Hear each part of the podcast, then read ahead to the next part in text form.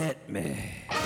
From Studio P in Sausalito, the home of the hit, it's time for Succotash. the number one award seeking comedy podcast about comedy. Podcast. And here's your host, internationally recognized comedy podcast podcaster, Mark Hershaw. Mark Hershaw. Mark Hershaw. Welcome.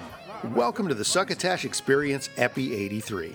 And I'm the host that your announcer, Bill Haywatt, warned you about. That's right, it's Mark Hershon. And welcome to the show that's chock full of the stuff that you download or stream us for clips. Comedy podcast clips from all over the place. Uh, speaking of Bill Haywatt, uh, he's going to be a guest on an upcoming episode of the Strange Times podcast. So uh, listen for that. It's interesting. I, I can't get him to come into the studio and make us a new drink, but uh, he has no problem gallivanting all over the world and talking to other people. Well, you might find out more about Bill Haywatt's past than he's ever revealed before on the Succotash Show, so listen for that. Most of the clips in this episode were provided by our associate producer, Tyson Sainer, by the way. My wife and I have been in the process of moving for what seems like weeks. Uh, we're finally done, but uh, Tyson has been up there at the top of the great dam of the comedy reservoir all by himself, and he's let the clips that you're going to hear today get through. Speaking of Tyson, he's got a little shout out from our buddies Dean and Phil over at the Chillpack Hollywood Hour last week.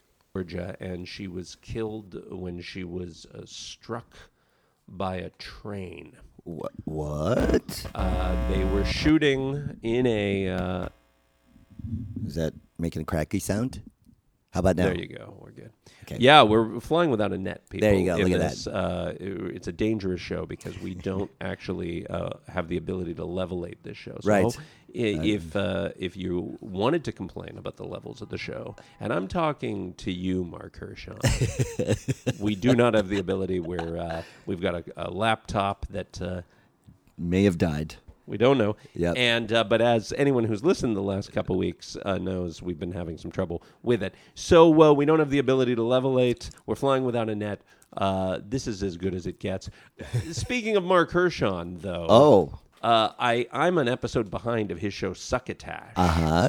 But uh, two episodes ago, it was co-hosted by his new official associate producer, Tyson Sainer. No. Yeah, our friend Tyson Sainer Way from go, the Tyson. Pacific Northwest. And quite honestly, the next time we find ourselves in the Pacific Northwest, we should get Tyson on this show. Absolutely. But anyway, that was a big, big uh, kick. So people can check that out over in Succotash, a two-hour episode of Succotash. I believe it might have been Epi 92. Wow, look at that. So Now, this past week, Dean and Phil did their annual Oscars show going head to head betting on the winners for all of the categories. You can hear more at chillpackhollywood.com or on iTunes, which is where pretty much all of the clips you're going to hear on this show can be downloaded from.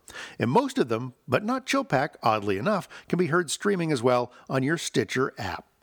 Now, I said that most of the clips on today's show were harvested by Tyson. Uh, I grabbed a few of them, and uh, one of them was sent in directly from the source. Friend of the show, Megan M., uh, more familiarly known perhaps to our listeners as at Podcast Whore on Twitter, recently fired up her own podcast called Str- uh, Screams and Moans, and she has sent in a little sampler pack. Megan says that Screams and Moans is the podcast about movies and sex, but not together, as that would be porn. She says that every episode is different, with a different guest co host, a different film they talk about, and a different listener question slash topic related to more carnal matters. One of the things she loved most about her show and the format is that she gets to meet a variety of interesting and creative people. Let's hear some now. The other thing I noticed though right away was the amazing music. Ah, yes. Corn rigs and barley rigs. it's it's so funny because it's such a early '70s movie because it has. Well, it has sex in it, where you know that was just the time when you were starting to be able to show sex on film. So it's very And- different than now. It's I don't know. It's usually a little more realistic. then these weird these yeah, these weird staged motions Yeah. while nude or half nude. I'm gonna stop and strike a pose. Vogue, Vogue, Vogue. And, yes. but also the music is so. That was what made it confusing and whether or not you're supposed to hate the pagans because they would show them, and instead of like spooky music or something, it would be like la la la, this happy like hippie playing the fields music. Right, everybody's free. oh, let's frolic. Yes. so many, so many wonderful songs, and there's actually probably like four or five where they actually sing him on out. I was going to say, especially, you know, even when he first comes into town and, you know, he's going um, to the inn and finding a place to stay Yeah. and gets introduced to Willow. Show the sergeant to his room, would you? That's not all your pink stuff then? No, it's not. No, no, not this time. Oh, no. Oh, okay. and your dolls. And my dolls. yeah, we, we those are in the cupboard. Okay. Oh, oh, sorry. Yeah. We're not supposed Anyway. to talk about that, right? No, no, no. Okay. Very, very, very expensive. So. okay, so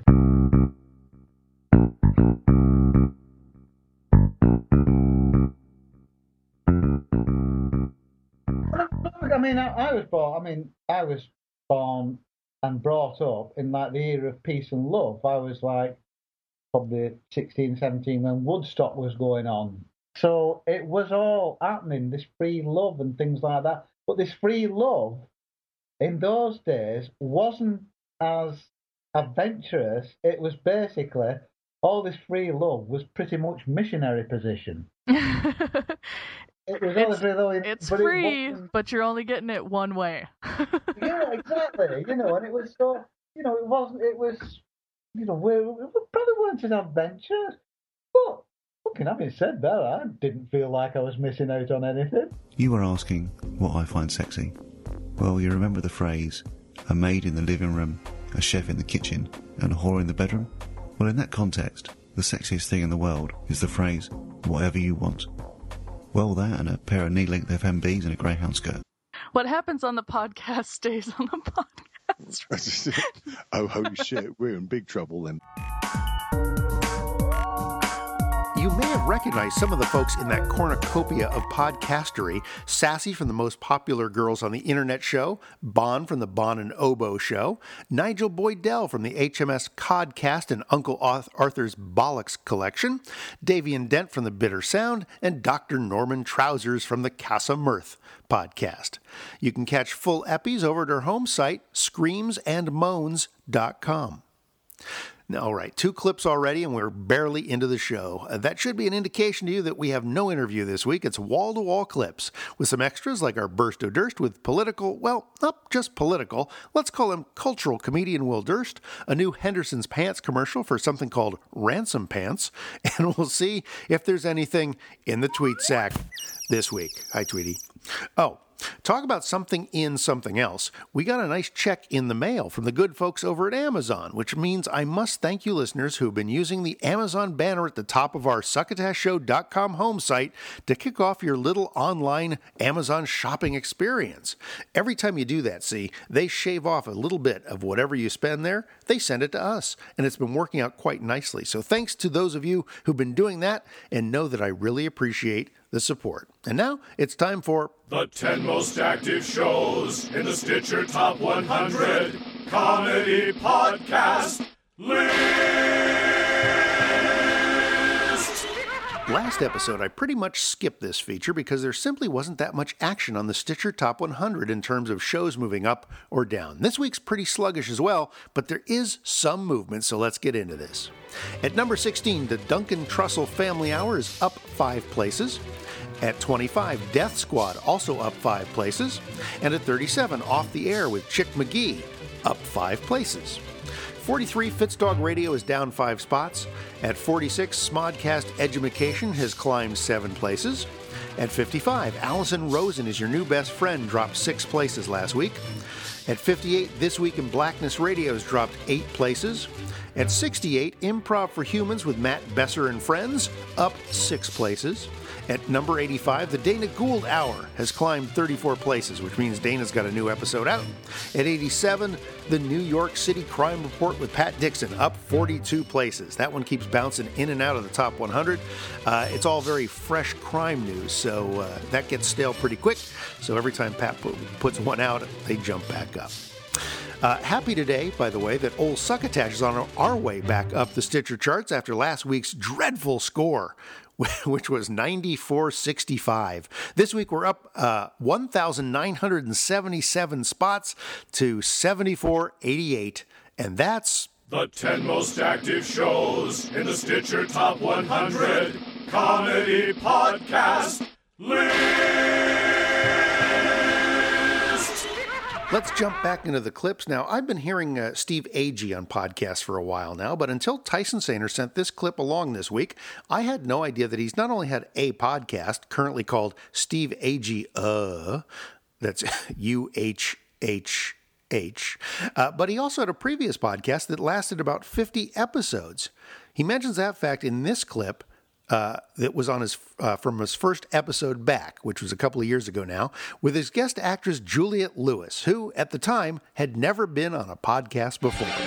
Do I should I turn my phone off? I should just anyway. I think it's rude that you would even have to ask that question. Yeah, you're so right. Why do I need it on? That's Be stupid. professional. All right. It's How long have you been in, in the business? Show business. Like, what was your first acting gig? I love show business. Great. the business. Um, the business of show. Wait, this got official really fast, really hard. I, No, there was it's still no conversational. Wait, are we having a conversation? No, this was in no- regards to the phone and you being unprofessional Oh and not turning God, it 'cause off. I was like, holy shit, is this the launch into the interview? We didn't even have an advertiser. What? Okay, so, oh, yeah, so my first professional job was when I was 13. And it was a mini series for Showtime. Um, and that's it. Oh, with Max Perlich. Do you know him? I know that name. Really? That's your favorite engineer Dustin, producer Dustin's favorite actor. Yeah. Why, why do I know the name? He's done a lot of Other than the sh- show that you did. He's done a lot of strange indie movies and he, I just knew he was a skateboarder. He was probably the first, no, not the first skateboarder I knew. Actually, I knew one in junior high. That's how popular skateboarding was back then. I knew one, no, no, two skateboarding was skateboard kids. really popular. no, I know, but I mean, it wasn't, it, it was still subculture. Yeah. You know, you're right. Didn't you I marry a skateboarder? Yes, I did. A professional skateboarder. yes, a professional.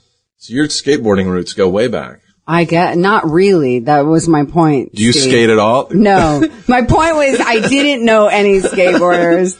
I hung with some other weird kids. Shady types. Totally shady. I think I was into the, the, the criminal element early on in life. Yeah, like the dark trying- side. I don't know. I was like, before I knew how to put it in drama and find it in film, I was, would try to get it into my life. Like, yeah. Where you're that's normal. That's called walking being the a te- that's called being a teenager. Not everyone chases, runs toward That's the edge. That's true. I did. I was, I mean, I got kicked out of two high schools and got sent to military school. Oh my God! See, my first two boyfriends. I don't know why I went. Uh, oh, up here. That's great. I got really excited. Oh my God. No, but is it, no wonder we're friends. My first two boyfriends. Military school was a real popular. They went to military school? Yes. Do you know which ones? Um, um, Valley Forge? Carlsbad. Oh. One guy, he, I dated this, this guy from Pacific Palisades and he, he heartbroken. Uh, why are you laughing? He broke your heart or you broke, you seem no, like he left. I Oh, did yeah. break his heart because I didn't wait for him at 12, uh, at 12 from the, It's amazing you were even dating at 12. No, I know, I I was- just started dating like a year ago. he, I know. Why did I say 12? I should have said 13. Yeah, maybe I, no, I turned 13. From a progressive family. yes, I am. By the way, and I didn't know this until recently. Is this the interview? This is it's. A, Are we we're just cut anything out? We're just- just by the way, this is my first podcast back. Like this is my comeback podcast. Woo! They, they don't call it a comeback. Cue fucking what's I- this? LL LL Cool J. J.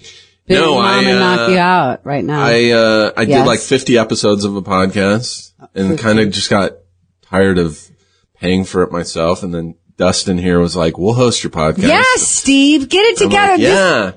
Uh, but I was like, one of the reasons I stopped podcasting was because everybody I know, Oh. except you, has a podcast. Right. And like in the comedy community, like we all know each other. So it's like, oh yeah, I could get Pete Holmes or Paul F. Tompkins on my podcast, but he's been on everybody else's Mm. podcast. And I was like, I don't have a gimmick. So it's like, I'm like, why am I competing with all the other podcasts? So when I agreed to start doing it again, I was like, I got to have a good first guest. And you were the first person I thought of. No pressure. I better. Because you haven't done podcasts. Never. This is, I don't want to use the frickin' virgin, anyway, virgin territory. Let's say that. Your Let's- first timer. Yeah. Okay. You can find Steve Agee uh, at his home site for the show at feralaudio.com. I understand he's got Weird Al on his newest episode, which just dropped this week. I may have to take a listen to that for This Week in Comedy Podcasts over on splitsider.com. Keep an eye out for that. Now, I'm not judging, mind you, but it seems that Juliette Lewis sounded like she might have been a little high in that last clip. You can contrast and compare with this clip, which is from the audio version of Doug Benson's live video cast called Getting Doug with High.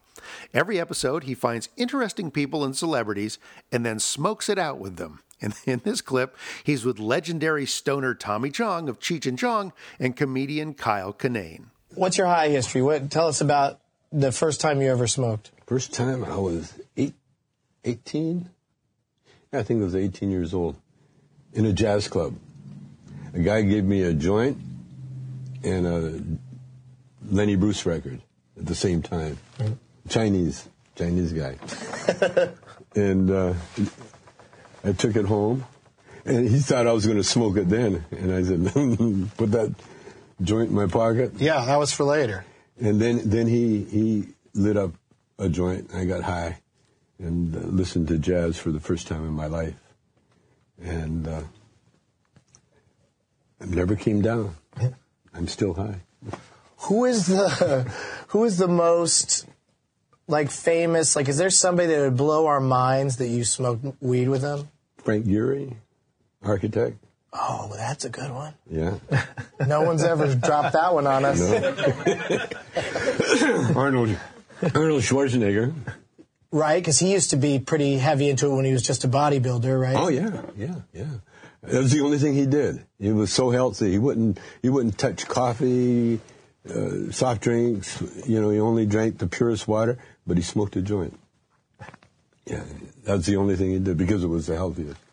Yeah, and he's sort of. ambitious Uh, to be a I gotta heat this up more. and smo- and, and smoke pot. But he sort of uh, quietly uh, decriminalized weed in California before Yeah, leaving yeah. office. He did. Like when he was kind of a lame duck, even kind Yeah. of, he was almost done. No, Arnold was very. So I, about I that. appreciate him for that. I mean, he's got a lot of other weirdness, but uh, It's- it's- when you think about it, it's really stoner weirdness when you think about it. you know? yeah, I guess so. Yeah, what he did. I have sex with my housekeeper. Bodybuilding isn't really. I don't see that. Like, yeah, man, I feel like lifting some weights right now. Oh no, That's oh, ambitious. do. It's good, You though. do. Yeah. You do. Oh, I, It's I fun worked to out work with a out lot when of. high. I worked with a lot of bodybuilders that, that they get high and then they work out because you forget what you're doing, man. You're having such a good time. Next Yeah, you thing get know, into it, yeah. You've done like three days of workout in one setting, you know. Yeah. I just, the trouble is remembering to go to the gym is my problem. Then I got high with all the Beatles, except. I uh, knew it. I was going to fucking guess the Beatles, but then you All the came out with an architect out of the gate. Except Paul. What? I've never smoked with Paul. Ah, fuck him anyway. Yeah, right. He got did he probably got arrested with it more than the others, right? Yeah, you did. He did, and that's probably why I never got together. with Yeah, him. yeah. You don't you don't need a fucking, you don't need a target on your back. And, and Ringo and John never really smoked up. Ringo Ringo was coming out of rehab, Hmm. and he was just kind of there, and I got high. And uh, John, we were at a party at uh, Lou Adler's house, and John was. I walked into the bedroom to find a place to get high, and John was sitting on the floor, uh, you know, like huddled on the floor, uh, like a early caveman, you know, kind of looking. And uh, I lit up the the stinkiest joint I've ever had in my life. It was, the, you know, real poor quality that just smelled, you, you know, they smell like manure. You know that, that kind of. Yeah. so I took it. Shitty weed. Yeah, I handed it to John, and, and he, he turned it down. He said, "No, uh, he he was on probation. Oh, He was getting uh, deported or something." Oh man. That's, I mean, being you and being on probation, how aggravating was it to have to say no to everybody all the time? I'm a stoner, man. You don't get, we don't get aggravated. Oh, that's that's, true. that's why the drug laws lasted so long, because jails love stoners. We're the best cooks. We're the most, we're neat, you know. We, we do what we're told to do. We're, we, lo- and we love where we're at because boy, you get a movie every night if you want or television. You don't have nobody, no wife telling you what to do. Well, my favorite thing you ever told me about being in prison is that when, when you just sleep a lot, and Yeah. when you when you sleep, you don't dream about being in prison. Yeah, you, well, you're not doing time when you're when you're sleeping. Isn't that crazy? You're out. That's why people. Is this too heavy for you?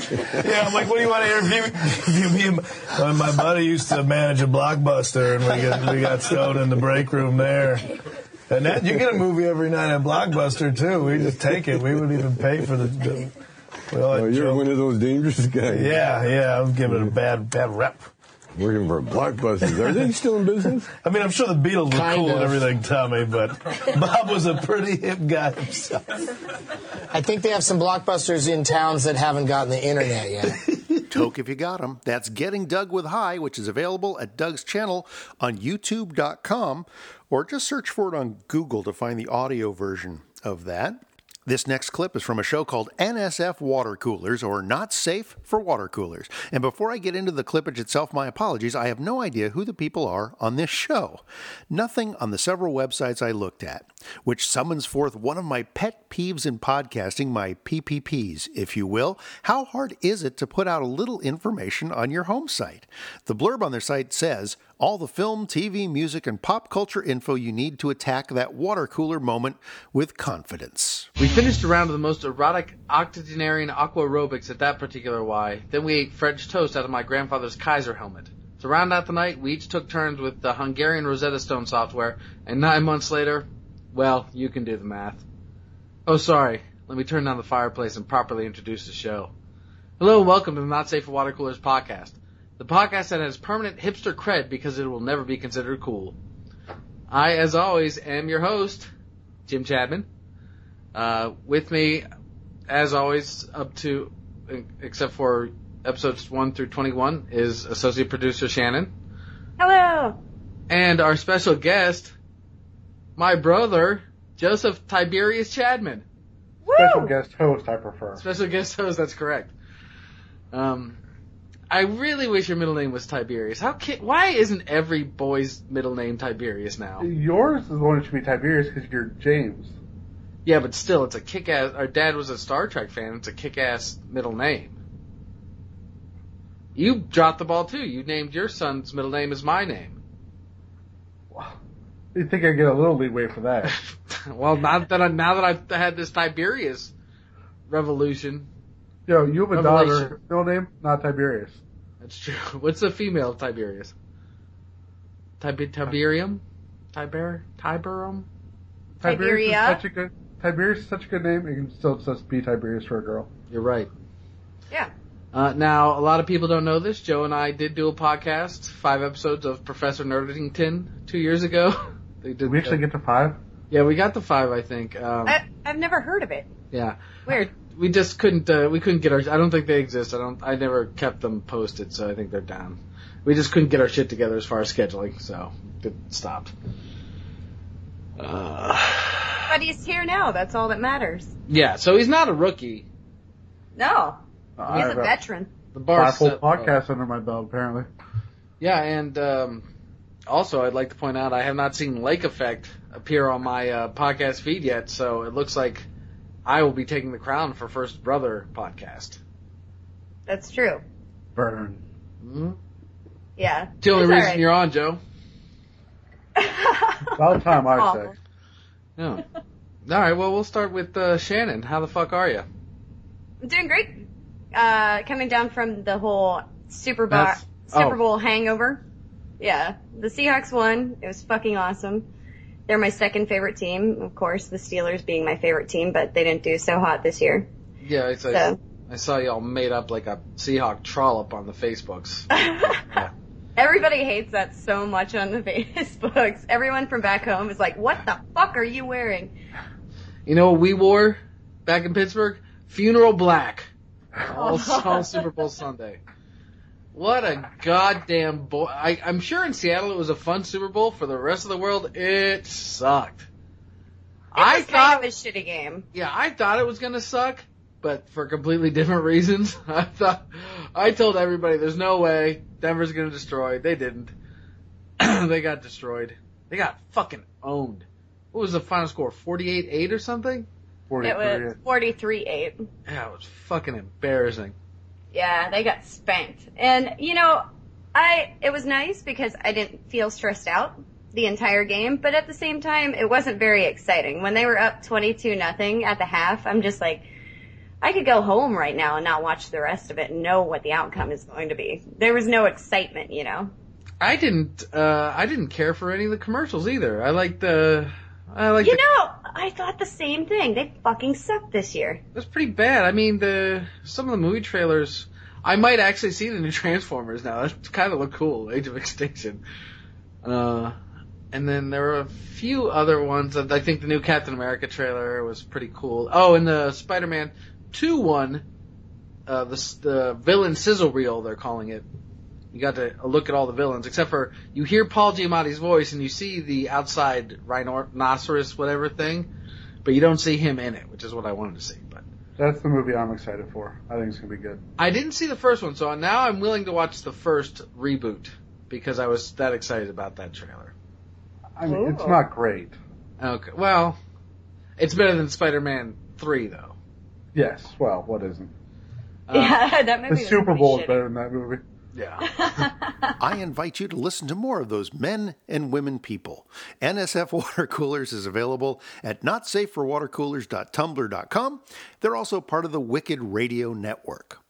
One of the newest podcasts by a comedian is Down with Joe DeRosa, and he brings a very simple, straightforward show concept with him one guest, one topic.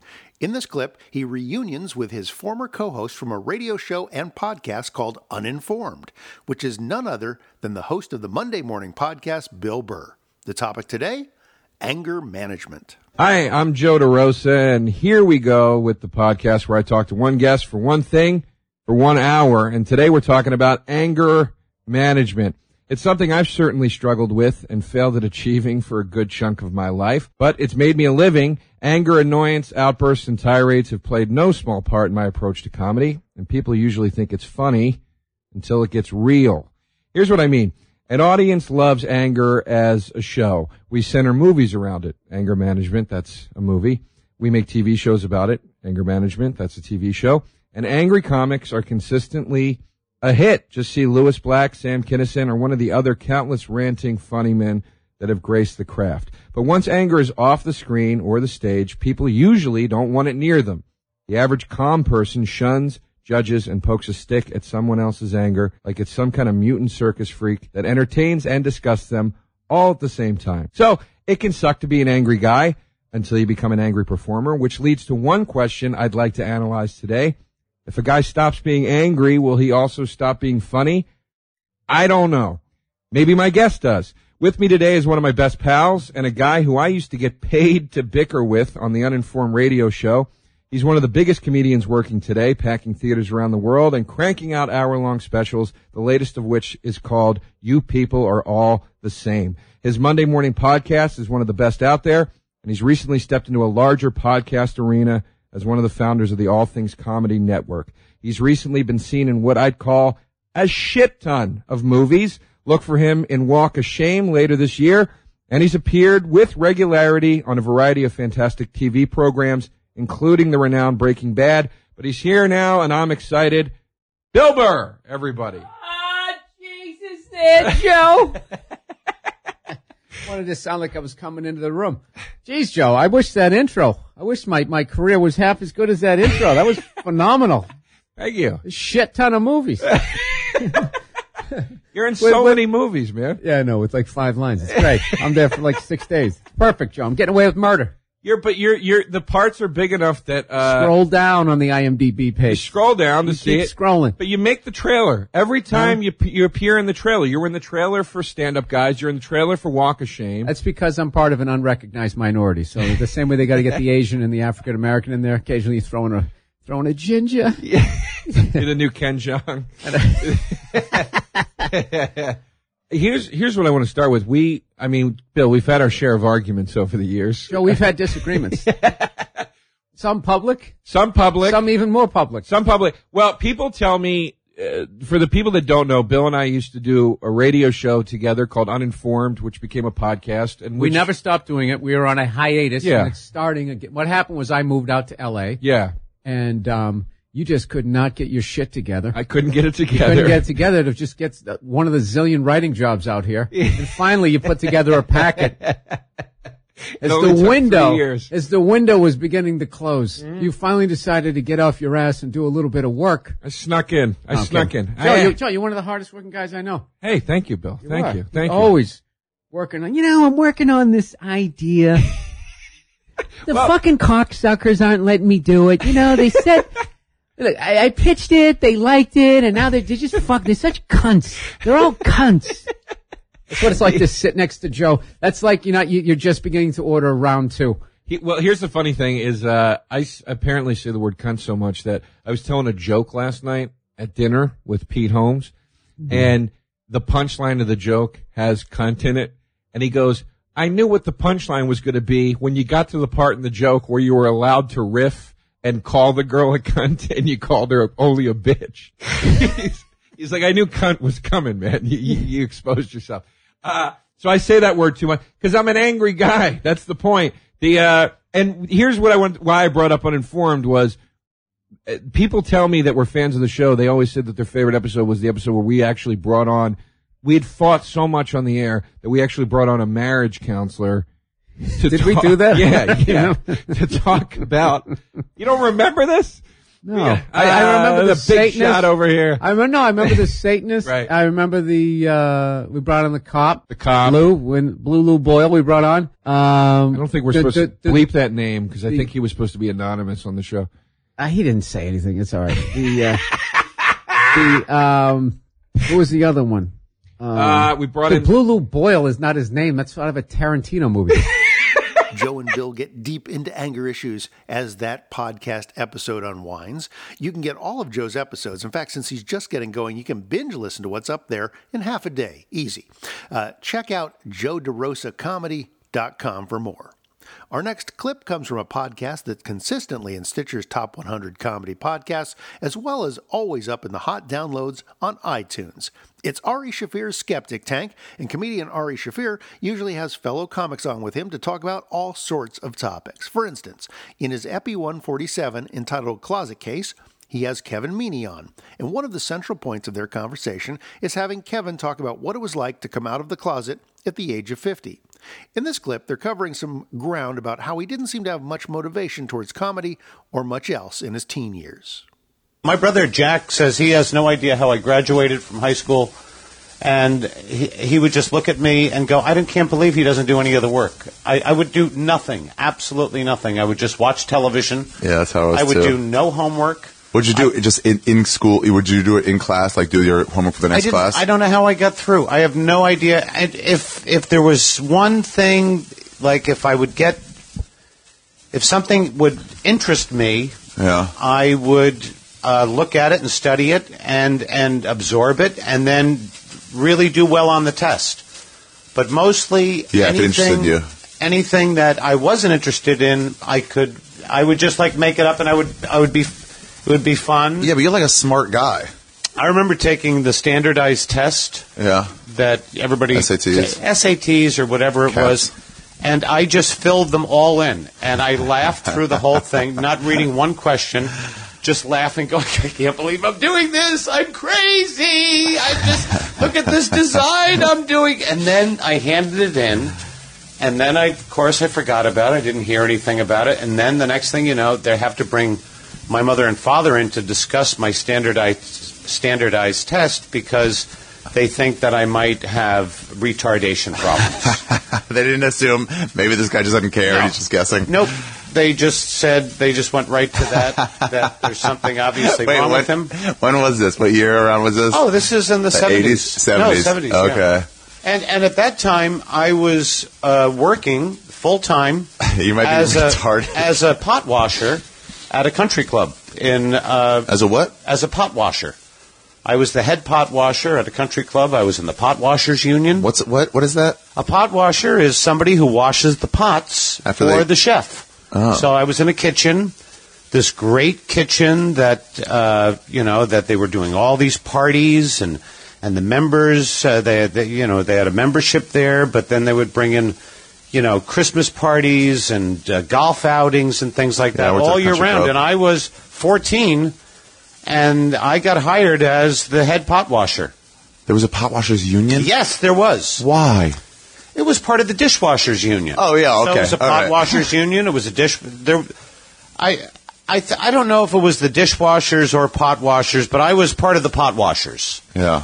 I was, and I, I was more. I, I was very happy with my How much did that pay? Minimum?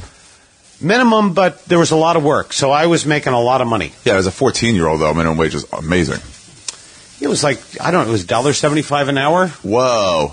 Maybe that, maybe a dollar twenty five an hour back then. Oh. That's a lot less than when I was minimum waging. Well, it was like six fifty. No, this is like in 1970. A dollar seventy-five. Yeah, 1972, I w or maybe even 1970. I was uh, uh, I was 14, maybe. The minimum wage in this country is ridiculous. What they say this is the minimum wage you can earn is ridiculous. I don't know how people do it, but you know, you can do it. You know, there are and there are things that you know people go, well, you know, in the poor neighborhoods, you can't buy. St- you know, that's all you're offered are like fast food and things like that. Mhm. There are things that you can buy. groceries. And groceries. Just you go, you know. I mean, because I'm a big, you know, I'm really big in uh, on food now, and and and working on my weight and my and my health and everything. So that's a big Yeah. part of what I've been doing this the last few years.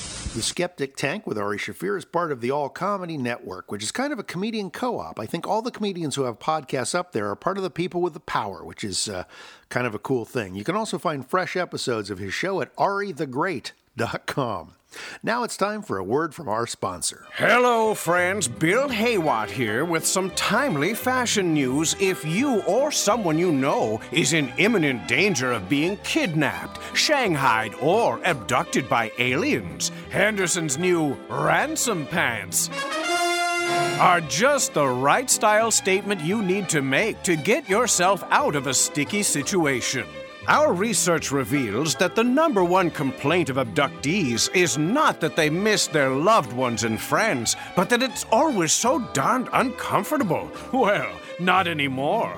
If and when you're taken, you'll appreciate the loose fit and padded seat of these handsome ransom pants. They'll bring you great comfort no matter if you're trussed up in the back of a van, the trunk of a car, or the cargo hold of a hyperdimensional spacecraft.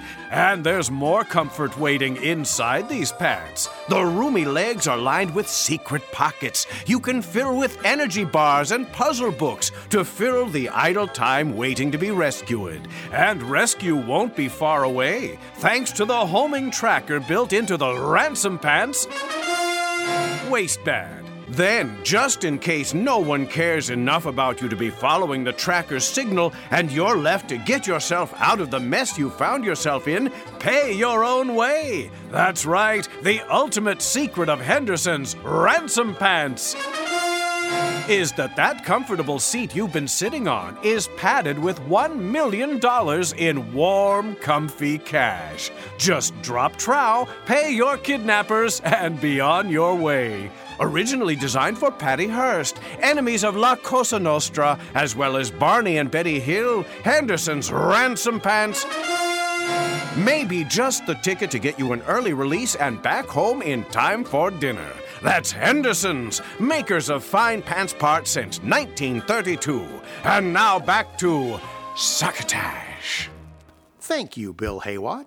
Here's a reminder if you want to hear more of Bill Haywatt talking about Bill Haywatt, catch him as a guest on a uh, episode of the Strange Times podcast coming out soon.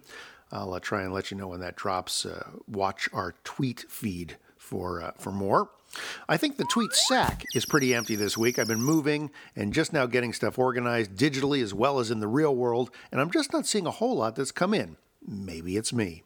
Uh, I did get a request from at Crowbama, Darren Staley, for a succotash button, and I've sent a couple of those out to him.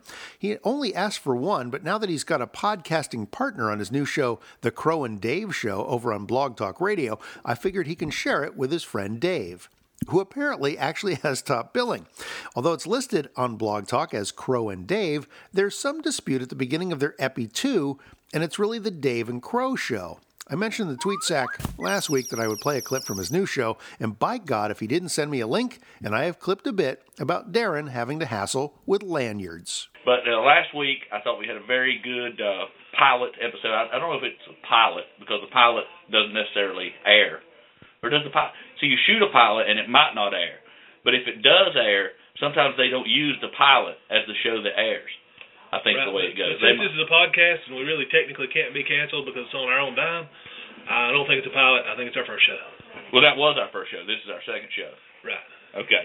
Well, one of the big topics of the first show, uh, even though you hated the topic and didn't want to talk about it, was my lanyard. Yes.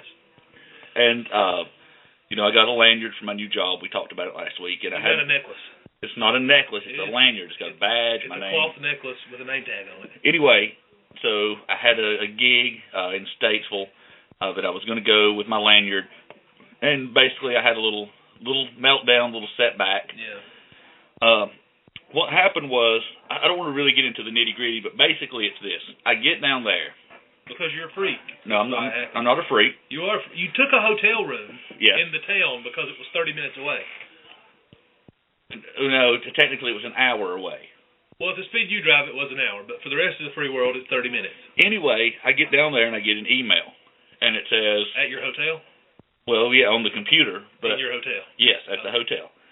And the email basically says, look, you can't use your regular lanyard that you use at your regular job. You've got to get a site-specific lanyard. Right. That makes sense.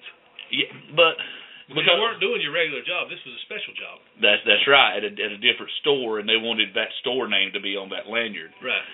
And you know, I was just getting used to the idea of you know having a lanyard at all.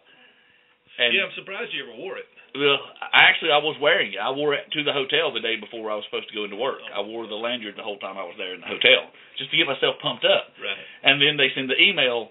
You're going to have to pick up a different lanyard at the store, and it, it was just more than I could handle. I, I couldn't even do the job. I came home, and I said, you know, look, I, I'm just not ready at this point in my life To change lanyards. to change lanyards. Yes, now, I know I just got this lanyard. And know, how much money did that cost you? we did what cost? The lanyard, essentially. The lanyard was free. Yeah, but how much money did it cost you to not change lanyards? Okay, well, the job would have paid about five hundred dollars. So that was a five hundred dollar lanyard. Five. Well, y- y- you can look at it that way, yes. Right. But if you think about it, just the stress that I would have that I would have gone through, And putting a different necklace on. lanyard, Yeah. uh, the five hundred dollars was worth it. Uh, as a matter of fact, I would have paid five hundred dollars not to wear that new lanyard. Well, give me the money. You don't have to wear it. But the, the good news is that I get to keep my old lanyard And your That- old job. and my old job. Yes. So Five hour a month job. it's well, it's a little more than that. Uh, last month it was probably closer to twelve hours.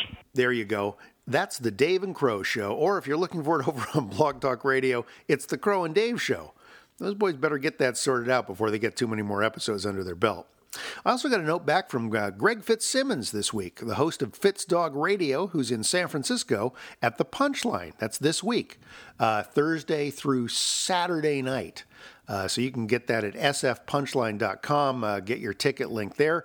And if you're in the Bay Area, go check him out. He does a great show. Um, and he's also making time for an interview while he's here in the city. So I'm looking forward to that. The show uh, with him will be up later this month. Again, check him out at the Punchline this week if you're in the Bay Area. Other than that, that's uh, there's the usual delightful collection of mentions, retweets, follows, and sidelong glances on Twitter. Here's a list of most of you responsible for helping to pass the succotash on Twitter this past week.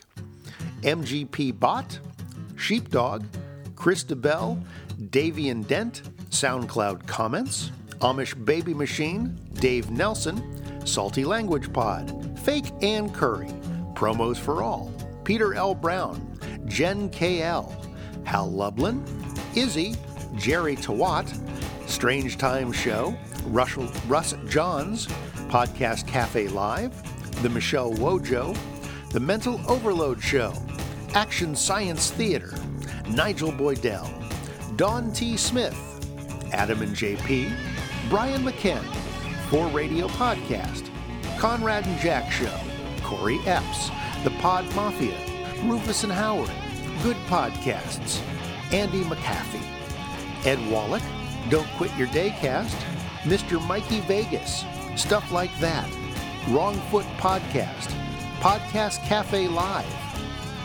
I- that's the second time I mentioned them today. Hmm, interesting. Fedora the Explorer, Jabs D Head Factor, Sheila Dingo Bricko, Growler Radio, Michael O'Brien, Don Stiff, Jordan Brady, who we're going to have to have back on the show soon to talk about his newest documentary that he's just finishing up called I Am Road Comic, Trevin Ben, Jeff Bolt, Illusionoid, Jamie, Casa Mirth, Karen D. Prescott, David Feldman Show, Laura Sainer, Hob the Troll, and DJ Erica Rohn. I'll also give one more shout out to you Succotashians who are being kind enough to do your Amazon shopping by clicking through to their site from the banner atop our home site at succotashshow.com. It's the next best thing to clicking on the donate button in the right hand column of our home site and giving the money to us directly, or by clicking on the link for the Succotashery, where we sell our merch. However, you like to help us out, though, just know that it's appreciated. Next up, also from the Tweet Sack last week, get out of here, Tweety. We got a note to check out Ice T's Final Level podcast. The father of gangster rap has conquered music, movies, TV, and now has entered the podcasting arena. Welcome, Ice T. Glad to have you aboard.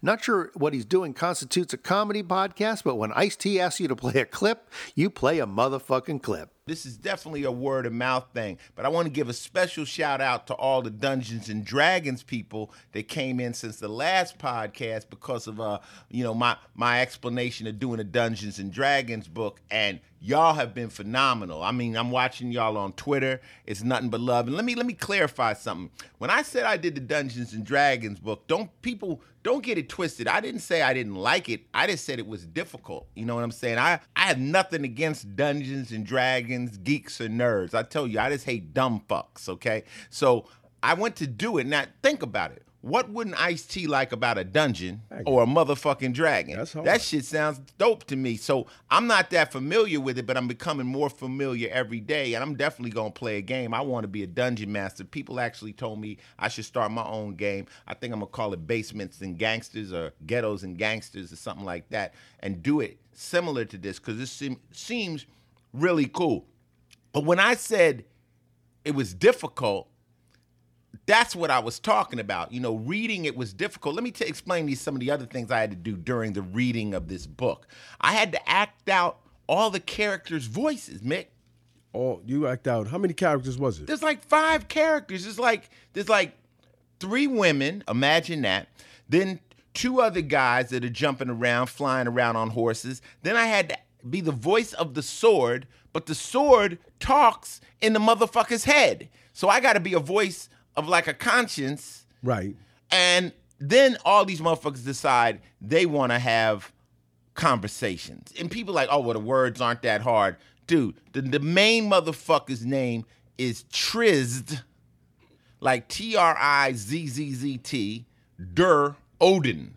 All right, Trisdor Trisdor Odin. Okay, now when when when the other person talks to him, they don't go a, they say and, and they say their name before. Like if I'm going to talk to you, I'll say, and Mick Benzo, I'd like to tell you this, and you go, and Ice T. It's like trying to read an entire animated feature, but you're all the voices, and you're trying to do it in line as it happens. Man, I was losing my motherfucking mind, man. But at the end of the day, when we finished it, it sounds kind of dope. If I put my name to something, it's going to be good. As good as I can possibly do it. I'm not taking anything lightly. I know, you know, this is something that has a, a serious fan base, and I want to make them proud of me. And who knows, maybe one day, first I said I'd never do it again. Who knows? I might do another book. I might, you know, this might be a new new thing. They like the motherfuckers might like my voice. So our podcast listeners can look forward to that book being put out soon. Like I said, I'll keep you abreast of when this shit comes out. But thanks for all the love and all the people out there that might have misinterpreted what I was saying. Oh, Ice T, he was dissing Dungeon. I wasn't dissing Dungeon and Dragons, you sensitive motherfucker. I was saying the shit was difficult. I was admitting my failure at trying to read it, but I also you know, I can't, I'm not going to be able to say I could read a fucking book on quantum physics or microbiology either. you know what I'm saying? The shit was hard. You know, and also and also with uh, after you know we did put it out there that I read the book. We got crazy emails, fans. One fan like rewrote "cop killer," but in Dungeons and Dragons slang and and words. It's just been overwhelming and stuff. So you know, people start sending me pictures of dragons and stuff, and I mean, I mean, who who better a dragon master or, or dungeon master than Ice T? You know, Well, Ice, Lord Ice T. What I saw, what I saw, a lot of people responding in Dungeons and Dragon in reference to you say you're the Lord of the podcast, Lord of the podcast. Yeah. I'm the master of the grandmasters. Master of the Grandmaster. Yeah. Dungeon and Dragons. That's a. I mean, that's gonna be a hell of a goddamn audible book, though. Ice T's co host on the show is Mick Benzo, who has a hip hop show over on Sirius Radio. You can grab the latest on their home site over at icetfinallevel.com. And they are, as are all the shows you're hearing on Succotash, on iTunes, and like most of the shows, but not all of them, on Stitcher On Demand Radio. We featured a clip from Do the Right Thing, the English panel show, a couple of episodes ago on the recommendation of our friend at good underscore podcasts, who then suggested we give a listen to Film Fandango, which features Rachel Ward from Do the Right Thing, along with David Reed and Marek Larwood. They talk about movies, as you can tell by the title, but oddly, in the clip we grabbed from Epi 118, Rachel Ward doesn't seem to be a part of the mix. Netflix. Um, Are you the voice of their new slogan? I think that should be their slogan. Yeah. I really need to get some work of any particular, t- any form. so I'm quite happy to be the voice of Netflix. Netflix. Netflix. And their- as you say it, their red ro- uh, logo slowly fades to a sort of mustardy yellow and then back again as it fades out. I think that would be really nice. Ah, well, Netflix. If you're listening, people of Netflix, I'm really, uh, uh, I'm keen to do that. hey, do you know what? Should we go on to letters then, or do you want Yeah, to? go on, go on. Um, okay. Well, talking about um, this is what inspired us. This uh, letter here. It's from Dave Christensen. Hi, David and Marek. Do you want to sneeze? Nope. Hi, David and Marek. Hi, and let's get on with the letter. I've been put off writing in again after my last email was in a pervert voice. Thanks, Marek. It really made what I'd written sound crap. Please don't do that again. It seems that lately all I've been doing is upsetting people. It is, isn't it? And you're doing it again. You are reading it in a pervert voice again. Oh. anyway, here's Dave Christensen. Uh, anyway, and he says anyway as well. That was his first thing I was meeting anyway, and yet in the letter I, he says anyway as well. That Right. may have influenced me saying anyway. Great. Anyway, Yeah. let's carry on with the letter. Okay. Anyway, I just wanted to point you towards a couple of documentaries currently available on Netflix, The Square and Dirty Wars, and that's what we're reviewing today. Both of them are nominated for Best Documentary Oscar this year, so I think are worth a watch. In particular, I love The Square, which is interestingly enough a Netflix-produced film apparently. Ah. The way it covers the recent uprisings in Egypt is seemingly balanced and interesting, and the way it focuses on a small group of Egyptians who have different beliefs and backgrounds but come together with a desire for change is moving and really draws you into the story. There's probably better documentaries on Netflix, like maybe Dreams of Life, Mia Maxiculpa, Maxima Culpa, sorry, Indie Game, and Bowling for Columbine. But I want to point you towards this, this in the direction of these, as it is Oscar season. From what everything I heard, though, it seems act, the act of killing is almost bound to win Best Doc Oscar and sounds like a must watch. I haven't seen it yet, but that sounds Not yet. I, uh, active killing is apparently about um, taking Indonesian death squads back to the scenes of their crimes and making them act them out. It sounds horrific and fascinating. I, I'm gonna watch that one. It's on iTunes and Blink Box. Okay. Yeah. In other Oscar related, this Dave Christian's letter. In other Oscar related talk, The Hunt is up for Best Foreign Language Film. Um, I've seen that, it's very good. Mads Mikkelsen. Yeah, uh, and that's about it really. That was quite a long email. Please don't read it all out in that perfect voice again. Cheers. the Hunt is very good. Is it? Yeah, it's quite harrowing. Mads Mikkelsen's an amazing actor. He's I think. brilliant, isn't he? I saw his. Oh, his brother was in Sherlock. That's it. Oh, really? Yeah, yeah, yeah. A Royal Affair is also another great film that um, Mark Kermode picked out his, as his film of the year. And also, what was the other one that he picked out that I couldn't remember that I hated? I can't remember again. Anyway, that's uh, thank you, uh, Dave Christensen. All right, you know, ch- chill out a bit, mate. Um, oh, guess who's written in? Is it Chris Webb? Yeah.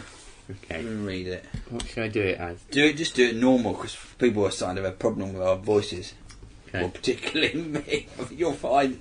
I'm fine. Dear Buddy, David, and Marek, seeing as I've only seen two of the films in the entire Oscar nominations list Best Foreign Language Film The Hunt and Best Animated Short Room on the Broom, I haven't got a clue which is going to win in any of the category, but I like certificates with my name on, so I'll give it a go anyway. Best Picture 12 Years a Slave, Best Director Gravity, Best Actor Bruce Dern, Best Actress Cate Blanchett, Best Supporting Actor Michael Fassbender, Best Supporting Actress Jennifer Lawrence. I haven't been in touch for a while because, as you suggested, I've been seeing another movie podcast on What? The, ooh, on the side. But the smug and opinionated Mayon Kermode couldn't keep me away from Film Fandango for long. You're welcome. Happy New Year, Chris. P.S. As Anne Coletta, Jean-Diel Coletta, has asked that David read stuff in my accent, you might want to try a cross between Christian Bale and David Gray. That's exactly what I'm doing. Yeah. Uh, as they're both from Pembrokeshire, the same side of Wales as me. David Gray. Who knows what David Gray sounds like? I just know he's moved his head. That's all he's so famous Well, for, isn't it? Christian Bale sounds like that, and uh, David Gray uh, sounds like uh, Babylon. So I Yeah. don't know how you'd combine those two. Just do Nelson Mandela. Sounds like that um, alien from Men in Black. That is Uh, played by um, David Gray and Christian with a sore throat. Um, thank you, Chris Webb. Uh, sorry I didn't attempt your voice; it sounded too complicated. But that is uh, one the first of our submissions for people's guesses for the Oscars list. Maybe you can help solve the mystery about why Rachel Ward does not appear on this episode of the show by listening to the other ones. There are 121 more up at filmfandango.com. Will Wilkins is the technical wizard who helps keep Smodcast internet radio running smoothly. And he also co hosts a live show on the radio network called Netheads with Trent Hunsaker. I've met Will at last year's Stitcher Awards because he's located in the Bay Area, so he shows up to pick up any awards that Smodcast may win there. He was actually at this awards too. I didn't get a chance to talk to him, but he was sporting a pair of Google glasses. Uh, Google Google Glass? I I don't exactly know whether there's a how you refer to them. Um, this clip is from a segment of their recent Best of Really episode that features regular listener contributor Francis, whose specialty is Golden Age comic books. There's a bit of tech trouble seamlessly integrated into the beginning of the clip as well. For those of you that are hopelessly drunk now, because you're listening live, uh, I like to let everyone in on the podcast. Uh, if you're listening to this after the fact, we had to do a reset. Thankfully, we were already delayed due to technical issues. I know that's a big shock. So. Take a drink. We're just waiting for Francis to call back, who we already talked to, and we're all going to pretend like we don't know he wants to talk about Sandman, or the joke is going to be on us. Mm-hmm. And oh, wait a minute, hold on, he's he never hung up. Hey, Francis, how you doing? Pretty good. How you doing this week, sir? I'm doing pretty well. Great, I'm glad to hear that. I, I can you guess what I have in my hand right now? A cup of coffee. Very good. It's amazing. It is a genius. It's like you've been here before. I love it. Uh, so what's on your mind this week, Francis? Boy, that's like 10 minutes of material we just lost. I know. Because that was, that was, ladies and gentlemen, I have to tell you, it was Francis Gold. It was. It totally was. You bring the gold, sir, each and every day. Oh, thank you so much. Uh, so you know what, else he brings, Will? No. Golden Age comics. That's right. And who's on your mind this week, Francis? I have the Golden Age Sandman on my mind. Okay, good. He's sticking with it. Now, I know no, nothing about everyone listening live. Like, wait a minute. We're, like, wait a What- what- second. The thing that I like to think is that there is a portion of the audience, not office, I don't know what, off, the audience sitting at home right now, very stoned. And right now, they're having that typical stoner moment of, moment of, did I just say something? Did I just say that out loud? So they're thinking, wait, didn't I just hear this? Yes, you did. Those of you not high and listening to the podcast, no, you haven't. That's great. I love it. I, I can't. I just wish I had the Twitter up right now, but then I'd lose my train of thought because I'm old. So now, Francis, I don't know anything about Sandman. So what does he look like? Uh, he wears a uh, like a fedora and a gas mask and a cape and a suit. A fedora. Now, how else would you classify that hat, Trent? Uh, yeah, I would say the pork pie hat. You know what's, You know what's really sad? Do you know what's really sad, Trent? What's that, Will? You can't just fill in the blank. Um, I'm guessing that you you know what a pork pie hat is just because of uh, Justin Timberlake. Unfortunately, and it's, uh, it's I'm ashamed to admit it.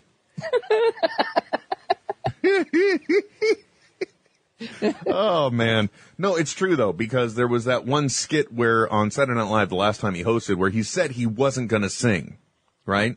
Right. And he was Right, singing yeah. the whole segment, and you know it's like I'm not going to get a pork pie hat, and then whatever he said after that, I'm like, oh, that's what a pork pie hat is. Yeah. Okay, I learned something new every day. What is it called? And the man had one. You know what I learned today? Make sure the archive is going before you get started. Anyway, so what is what is Sandman's deal, Francis? Other than having uh, troubled nightmares, what else? Well, he was incorporated into the um, the Vertigo Sandman series by Neil Gaiman, and he uh, appeared. He had his own series, Sandman Mystery Theater, which was a mature reader's version of it, and it had Starman in in one issue or in one series of issues. Oh, Starman, who you brought up a few weeks ago. Yeah. You know what's interesting, Francis? And I'm not I'm not going to read anything into this. I'm just going to say this. I'm just going to put it out there. Uh, everyone can take it as they will, and we'll go from Oh, there. shit. I notice how that a lot of the times when you bring up your golden age comics, somehow there's always an adult content related theme there or tie-in. But I know you've also said that a lot of the early illustrators, for example, were, you know, they were like uh, bondage art artists and that kind of thing. Right. I, I mentioned the mature readers comics to appeal to you, basically. To have comics that appeal to you. Oh, Zing, zing, zoom. wow! I did the bell ring because I just got schooled. Oh, you just got knocked the fuck out. nice, very nice. Well played, Francis. Netheads is actually live every Sunday at 6 p.m. Pacific Daylight Time, and you can interact with them via Twitter at Netheads on Air. Their home site is smodcast.com slash channels slash netheads. Our next clip comes from the Squarehead Kids, a big old barrel full of podcast hosts, including Frank, Jay, Big Daddy Deck, Little Ricky, and the Good Doctor, plus their assorted guests. It's a bit of a cluster chat, but they managed to keep their free ranging conversation more or less together. In other news, we just got back from Mexico, in case you didn't know. Oh, Ri- Ricky's homeland. Yeah. Ricky's homeland, where I found 30 better Mexicans who could have pulled the show off last week. you know, I tried my hardest. we have people sitting in chat while this asshole can't figure it out. the problem was, is I tried my hardest like a half hour before the show. Right. He was siestaing for a week. Is siestaing a word? It is now. You He was taking a nap for a fucking week, and then he's like, "Oh, I guess I should wake up and get ready for the show." You should have. Uh, you should have put that in my hands. Instead, I spent my Friday night doodling drawings for a fucking five-year-old. I could have been putting our show up online. Why were you doodling a five-year-old? Drawing you were diddling them. diddling See, Starry drawings. Spice said the Kardashians are precious. Um, Uh, um, we were out with Doc's girlfriend slash cousin, and the oh. girlfriend brought her little girl out. And you were diddling? And I was doodling, Diddling pictures there? doodling. Oh, that's right. You were diddling. No, do, do, I was doodling pictures for the little five-year-old That's that's because good. I wanted to be a fucking superstar. nice. So Was she impressed? I think she liked them. She better have. So if she I knew, mean, I'm sure. I'm sure she put them on eBay the second she got home. got like she- two or three bucks a pop for them, Well, the second one she was trying to color in. She's like, no, I'm gonna color. It's like, no, don't color it. Anyways, so we were in Mexico, and I have a few things about Mexico. I wrote some fucking notes about Mexico. Fucking Mexico. He's got like an This is my last beer, by the way. electronic pamphlet. I went and bought a Yeah. six pack tonight, and I've had such a rough, angry night that this is the last one. I'm out after this. and he didn't have supper, Of course so not. Well, he could probably. My stand- first he could thing, probably my stand first, my lose first a list. meal You or shut two. up over there. Shut the fuck up. You shut up. We've only got like half an hour left. What? The show is flying by. Mexican Doritos. Mexican Doritos. Better than American Doritos. They They were actually what? have delicious. They have like a seasoning, like a fucking I've never spicy had. seasoning. I've never had this seasoning ever in my life. I mean, they were the bomb. Delish. Are they called Mexican Doritos, or they just call them Doritos? Just Doritos down Oh. there. They're probably called American Doritos. Americanos Doritos. Os. Well, that's weird because I hate Doritos. I love Doritos. See, How I'm you- not a big Doritos fan either. You get that shit all over your fingers, Well, not because of that, because and they taste like dog shit. Well, have you? Uh, how do you know what dog shit tastes like? That's what I want. How do you not? Everybody's been having a dare. I have never. They were delicious. Come on, you're from Mexico. You don't Why? eat dog I shit. never, sir. Oh, we're having refried beans. It's dog shit. Anyways, that was my first thing. It's not a big thing, but I just had to. That was my Okay, break so the Mexican ice. Doritos delicious. That was my break Next. the ice thing. Um, I saw a Mexican ginger. What? Yeah. It- he was. He It had was all really, the features of really a Mexican. weird. He looked exactly like a Mexican. All the features, dark Mexican, but he had like Freckles. freckles and shit, and kind of almost reddish hair. Reddish blonde. He was like a weird fucking. It was like Archie fucked a Mexican, and you had a Mexican Archie. It was the weirdest person. Like It was the weirdest creepy. person. it was almost creepy. He was a creepy dude. It was so he was a. Mexican ginger. Wow, gingers are fucking creepy enough. Imagine a Mexican one. So, so it has a temper and it has no soul. No, he was like a Mexican, but yet it You're all almost didn't he have like didn't he Look. have like blue eyes and like freck- freckles, but yet it was dark. Okay. it was really strange. Would it be like Dan a- is in chat. Jan, Dan, Dan is in chat and saying that Louis C.K. is Mexican. Who is it? What? Louis C.K. Oh. and he's a ginger.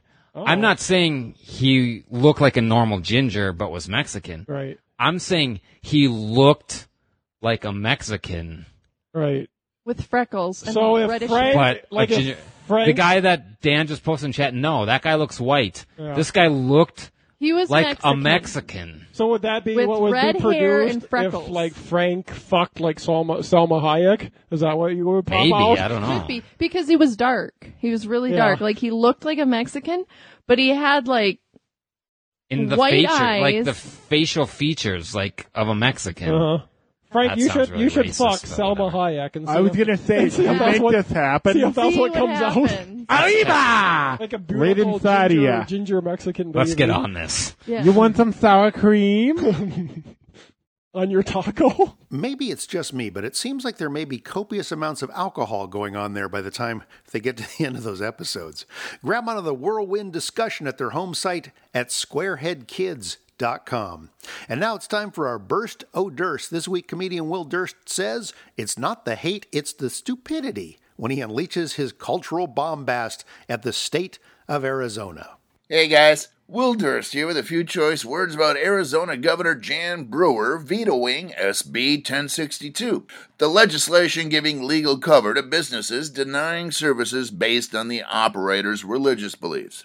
Yes, indeed, the bigot bill went down. And the disappointment rumbling through the evangelical community has caused snakes to be mishandled all the way to Tennessee. Give the lady credit. She hemmed, she hawed, she deliberated, she took her time like a molasses covered snail going uphill against the wind, but did the right thing for all the wrong reasons. It was the threat of a statewide economic boycott, including the possibility of losing another Super Bowl, that did the trick. Once again, money trumps religion. Of course, if those darn liberals hadn't put up such a loud stink, she would have signed the bill so fast it would have made a roadrunner's head spin. You'd think that vetoing a bill sanctioning discrimination would be a no brainer, but that situation has never stopped Arizona before. This is the state that refused to recognize Martin Luther King's birthday and still allows police to stop anybody with a tan on both their arms. It appears that AZ, the postal abbreviation for the Grand Canyon State, stands for Angry Xenophobes. And yeah, xenophobe is spelled with an X, but it's doubtful the intolerant, ignorant denizens of Arizona know that. Also doubtful that Arizona legislators are aware there are religions other than Christianity, because depending on the faith of the business owner, this bill would have allowed people to refuse service not just for sexual orientation, but sporting nail polish, eating shellfish, or fastening their pants with zippers, wearing a hat or not wearing a hat. You'd have to take a urine test every time you drop something off at the dry cleaners. Arizona, it's not the hate, it's the stupidity. For Succotash, the podcast of comedy podcasts, I'm Will Durst. It's funny he's taking on Arizona because I think that's where he is this week. Uh, that's actually uh, our Burst of Durst uh, uh, at submission from last week uh, that we finally got to, but uh, he doesn't have one this week, and I think it's because he's at Giant Spring Training, which happens in Scottsdale. So he's uh, bearding the beast in its den, so to speak. You can read more Durst any old time you want to at willdurst.com. You can also catch him tweeting at Will Durst, and he'll be appearing at an event I'm hosting later this month at Alfred's Steakhouse in San Francisco, which is not normally a comedy venue, uh, but uh, it's a special fundraiser that's going on on Thursday, March 27th, by the producers of the Three Still Standing documentary you've heard me talking about. So they uh, they're trying to afford to finish the film. It's almost all done. I've seen a, a, a very polished looking rough cut, uh, but they've got a little bit more editing to do and uh, snipping and gluing and sticking and whatever happens. So you can help that. That's Thursday, March 27th if you're in the Bay Area. You can find out more about that show at 3, that's the number 3, stillstanding.com. And that's it. We're done. Epi 83 is finito. I am out of here until next time when we should have Greg Fitzsimmons as our special guest.